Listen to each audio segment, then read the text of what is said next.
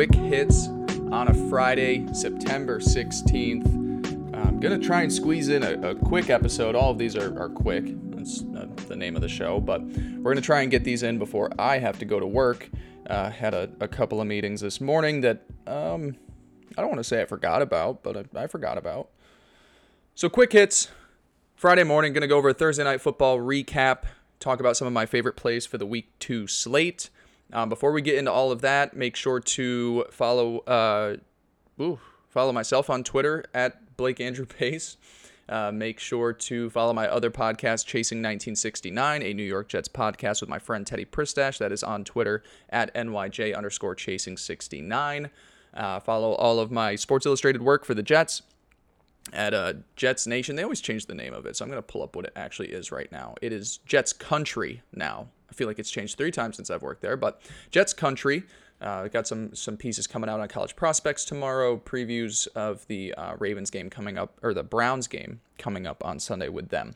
Uh, so Thursday night football in the books. Um, you know, it was a good game, but kind of one of those clunky ones where I think everybody expected just an offensive outpour, and really all you got in the end was, you know, the, the Chargers being the Chargers, the Chiefs being able to sneak a few points by, and then Herbert being Herbert, um, which despite getting torn up by the Jets, the the Chiefs defense and just absolutely demolished, um, and and obviously the injury to his rib area um, at the time of this recording, we still don't know uh, what exactly happened there and what his injury, uh, the extent to his injury is, but Chiefs pull out a win despite Herbert really giving his all at the end there with a ridiculous fourth down throw after looking like he couldn't even throw the ball out of bounds.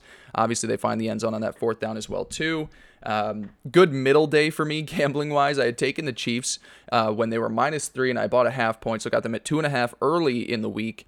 Um, and then when the Chiefs went up 10, took a live uh, Chargers plus seven and a half. Great middle, great way to start the week. Was also heavily on the first half under there, um, and that hit with ease. It was 27, and I think it was 10 to 7 going into halftime. Um, takeaways. I, have already said that I believe that the Chiefs are just a wagon, and I think they're a very good team. And I think they looked a little sloppy um, today. You know, uh, Mahomes 235, two touchdowns, no picks. Uh, Clyde Edwards-Helaire was efficient on the ground, eight for 74. Um, and then the offense, you know, they're still trying to sprinkle everything around. It is so um, nice to see this version of Patrick Mahomes where you're not just locked onto your two stars that both deserve the ball as many touches as you can get them, but it's nice to see, you know, Mecole, Clyde, Valdes Scantling, Juju, uh, you know, this new guy, Justin Watson, in there getting the long touchdown, sprinkling it into your other tight ends as well, too. It's nice to see this offense have volume. Um, and I think that was kind of where it would get a little bit too restricted. If you could shut down Tyreek, yeah, you're going to feed Travis Kelce, but you also need to be able to rely on your number two wide receiver or your number three and, and sprinkle it into your running backs in the backfield. So um, I know with Tyreek and Travis Kelce, we got peak Mahomes and just the eliteness that he shows and, and just the amazing deep shots and finding Kelce again and again. We are seeing the most efficient version uh, of the Chiefs offense in this moment and in this season. And and that's what happens when you have a, a deep wide receiving room. And it's not that you know, Mecole plus Juju plus Marquez Valdes-Scantling equal Tyreek Hill. It's just there's so many ways that you can now challenge a defense where yes, the ultimate challenge is having to put two people on Tyreek Hill going deep and have, you know, have a safety covering him at all times, you know, behind the corner. And yes, you're going to put a lot of attention to Travis Kelce in the middle, but there's there's a benefit to having multiple multiple people on the field that you can always go to in a pinch. And you know if there was ever a game where kelce's a little banged up or the defense has figured out how to stop tyreek where does patrick mahomes go? He he sits around in the pocket too long. He improvises too much.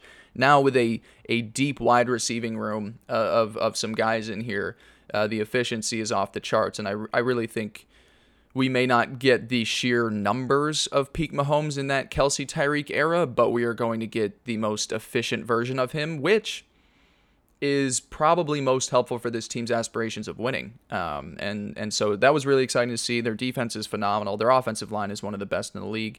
Um, for the Chargers, you know, you get J.C. Jackson back. You're without Keenan Allen. You only lose the game by three, and, and that's with a wobbled Herbert for you know those final drives there. Um, it was a game of of opportunities. Um, obviously, the pick six was abysmal. Um, you know, and, and and that really is the difference maker in the game here. But there were a few other dropped interceptions of Mahomes and and just these boneheaded plays.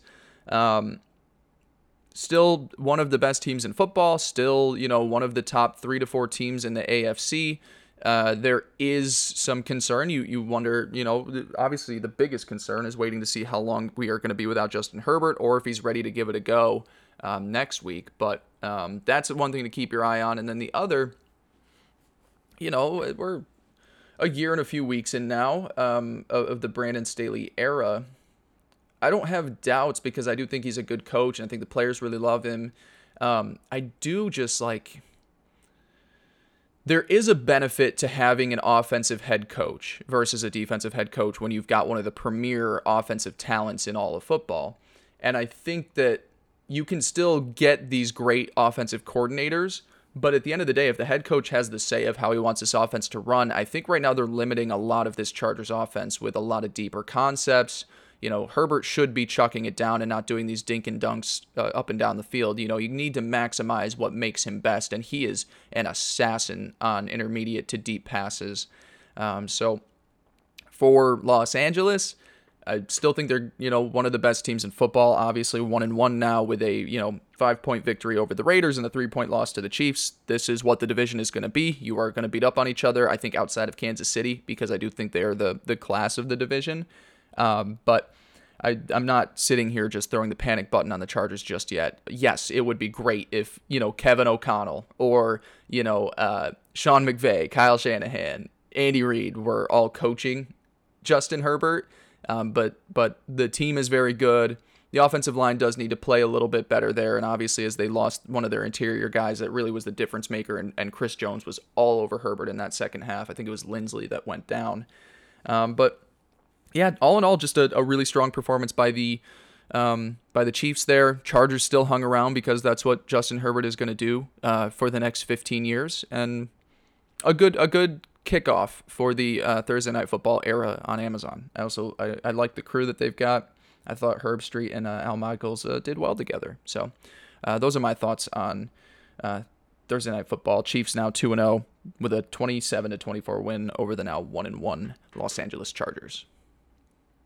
All right, so now looking ahead to the rest of the week two slate, kind of like last week, I want to give my three more confident plays. Um, one of mine was the the Chiefs uh, at minus three, which ended up as a push. I know I said earlier in the pod that I took it at two and a half early, early, early.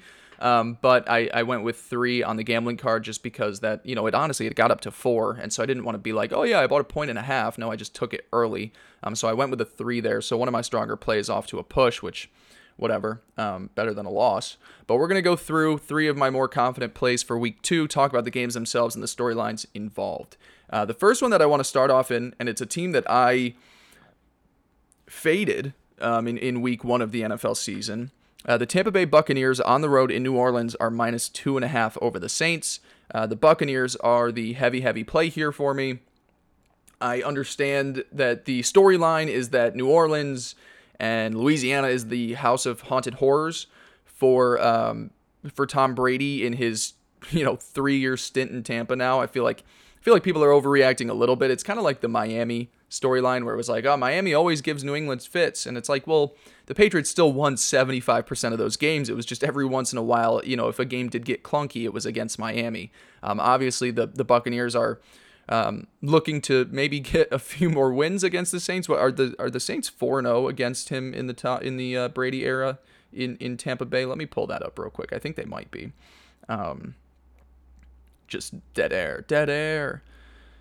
Yeah, Brady 0 4 against the Saints. Yeah. Um, look, that's that's going to change. I think that what we saw out of New Orleans, you know, comeback victory against Atlanta, kudos to you. I think we all expect Atlanta to not be that competitive of a team this year, and they were in control for most of that game. And I think they uh, ended up, you know, could have gone for it on a, I think it was a fourth and short in their own territory. They give it back to the Saints. Saints end up winning that game there.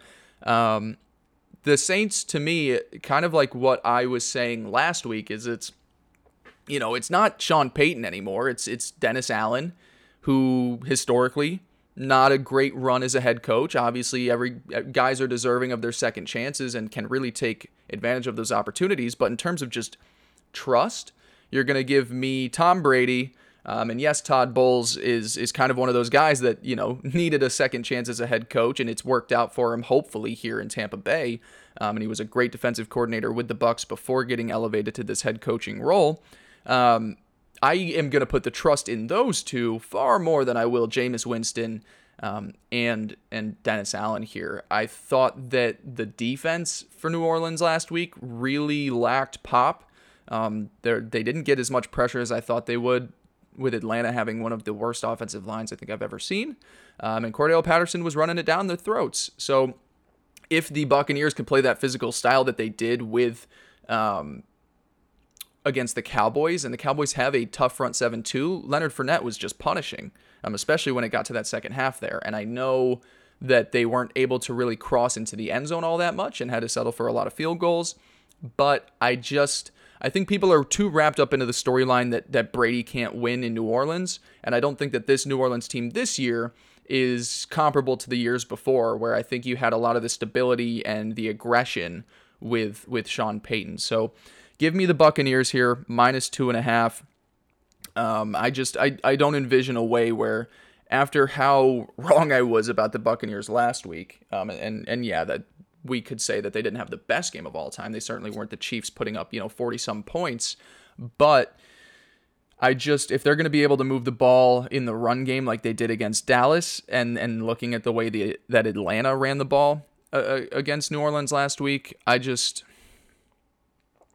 I don't know if uh, if they're going to be able to muster up enough to to stop this offense. I also think looking at the secondary, you know, trading away a Chauncey Gardner Johnson, obviously they have a, a deep safety room, but um, there's going to be a weak link to that secondary where Brady is just going to pick on someone. I don't know who it's going to be just yet. Maybe maybe he thinks he's got a leg up on an aging Tyrann Mathieu, and he just picks on one safety play the entire you know uh, 60 minutes. But um, I really just the two and a half is far too low to me, and I feel like it's more narrative based than just looking at the results and saying on paper who do we trust here more, um, and, and, give me Brady all day over over Jameis and um, Dennis Allen. Hmm. There, okay, so going to my second game, there's a few honestly that I I I was talking to a few people beforehand um, and this was more last night than this morning, but talking about how I really didn't love the lines. And then I've talked myself into a few of them a little bit more. Um, let's go to Denver for this next one. The Broncos at home, Mile High Stadium. It's the most advantageous time of the year to to play a home game in Denver at high altitude. Um, it's just with with the hotter temperatures, you can catch teams far more off guard than you will in winter times, um, especially this early in the season as well too, having to adjust up into that. Uh, the Broncos are one of the biggest favorites of this week. They're at minus ten right now. I will probably buy down to minus nine and a half. Right now, I've got that on BetMGM as a crisp 120. So I don't mind laying that little bit of juice there um, to get it down into the single digits. Um, 10's not the biggest football number, but it is one of the top ones there. So I'm going to take the Broncos minus 10. Um, I think that looking back at the Texans Colts game, and it's funny because as much as I do want to talk about the Colts, I'm just I'm I'm waiting. I, I, I need to see the Jacksonville game. I need to see the Chiefs game before we probably get into a real in depth discussion with them. Um, but from that game, to me, if if the Colts just really wanted to just run for a full 60 minutes, that game would have never gotten out of their hands, and they wouldn't have had to muster this massive comeback in the second half and, and mostly the fourth quarter with Matt Ryan. Um, the Texans' run defense is abysmal. And I think what we saw from Denver and their duo of Javonte and Melvin and being able to work the shorter guys with, you know, Javonte in the pass game, hitting the tight ends on, on short to intermediate passes. Um, I just I I think that the Broncos, after what we saw from last week, are going to come out hot. I think they're going to have the advantage of of you know having spent the summer in Denver as well too. Um, and you're getting a Texans team that offensively I, I know that there were, you know, there was a lot of buzz over Dameon Pierce heading into the season, and the Davis Mills hype was there, and, and Mills played an all right game against the Colts, but I just I I would say they're a even lesser version of what Seattle showed Denver in Week One, um, where I think that the Seahawks ran the ball better. Um, I think that you know DK and, and Tyler and the boys up there are a little bit more talented than than Brandin Cooks and what else that they've got down there in Houston. Um, former Texan, by the way, Brandin Cooks, but I just look at the spread and I was worried because that's so many points to give them. But I think after the lackluster showing on Monday Night Football where they're not able to get the win against a team that they were pretty heavy favorites over, and, and there's a lot of narrative that went into that game. Um, but for this one, I think they take care of it. I don't see the Broncos going 0 and 2 here, and I know 10 points is a lot, but I just I don't think the Texans are going to be able to muster up all that much to keep pace with the Denver uh, offense. So give me the Broncos minus 10, um, and and yeah, I'll buy it to minus nine and a half. Excuse me, so I'll get it at, at minus 9.5 at minus 120. And uh, yeah, Broncos pretty big victory here. Um, they'll get back to showing why they should be respected a little bit more um, as an AFC contender after everybody kind of wanted to shit on them for this past week.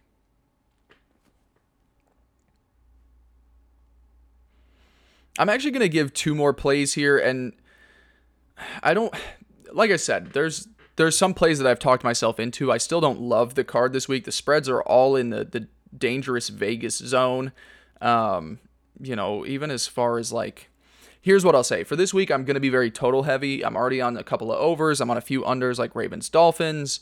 Um, I, you know, I'm, I'm on the under of Jets Browns. I'm on the, you know, we'll just give out some quick ones real quick. I'm on the under of Patriots Steelers. I'm on the over of uh, Vikings Eagles.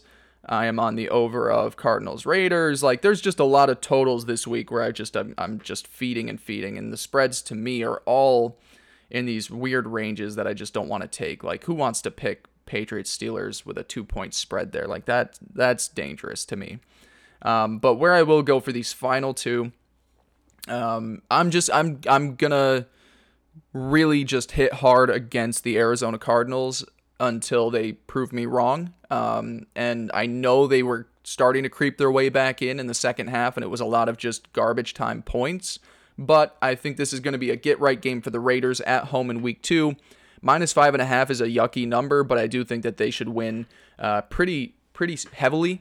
Um, the Arizona defense was absolutely abysmal. We still don't know if JJ Watt will be back, and the way that they decided to defend Travis Kelce last week with just Isaiah Simmons being all over him uh, the entire game, if they stick with that for um, for Darren Waller, uh, one of the props I'll put out there right now, if the line opens up, I, I have it actually. Maybe maybe it has opened up by now. It didn't last night. Perfect. 47 and a half for Darren Waller. Hammer, hammer, hammer time. Uh, give me give me 50 plus yards easily for that man, um, especially if Isaiah Simmons will be covering him for 60 minutes. But um, I just don't think that the defensive back room in Arizona is all that great. And I think when you've got a team that you know probably should have showed a little bit more in week one in Josh McDaniels and this new era and the offensive showing of oh we upgraded with Davante, we've got a new offensive minded head coach in here, Derek Carr, big year for him, strong run game.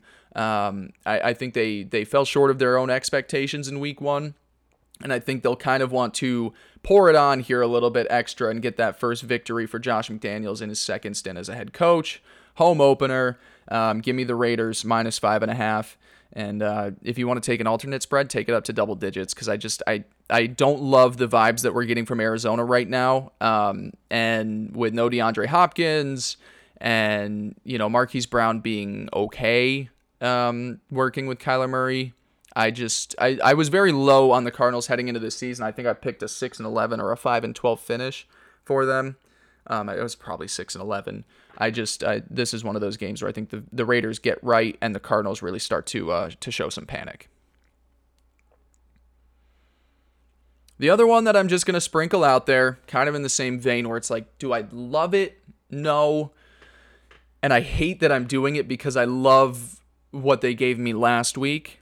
Um, but I am gonna take the Panthers uh, to upset the Giants on the road here. Um, I think my main takeaway from Browns Panthers is both these teams might be good.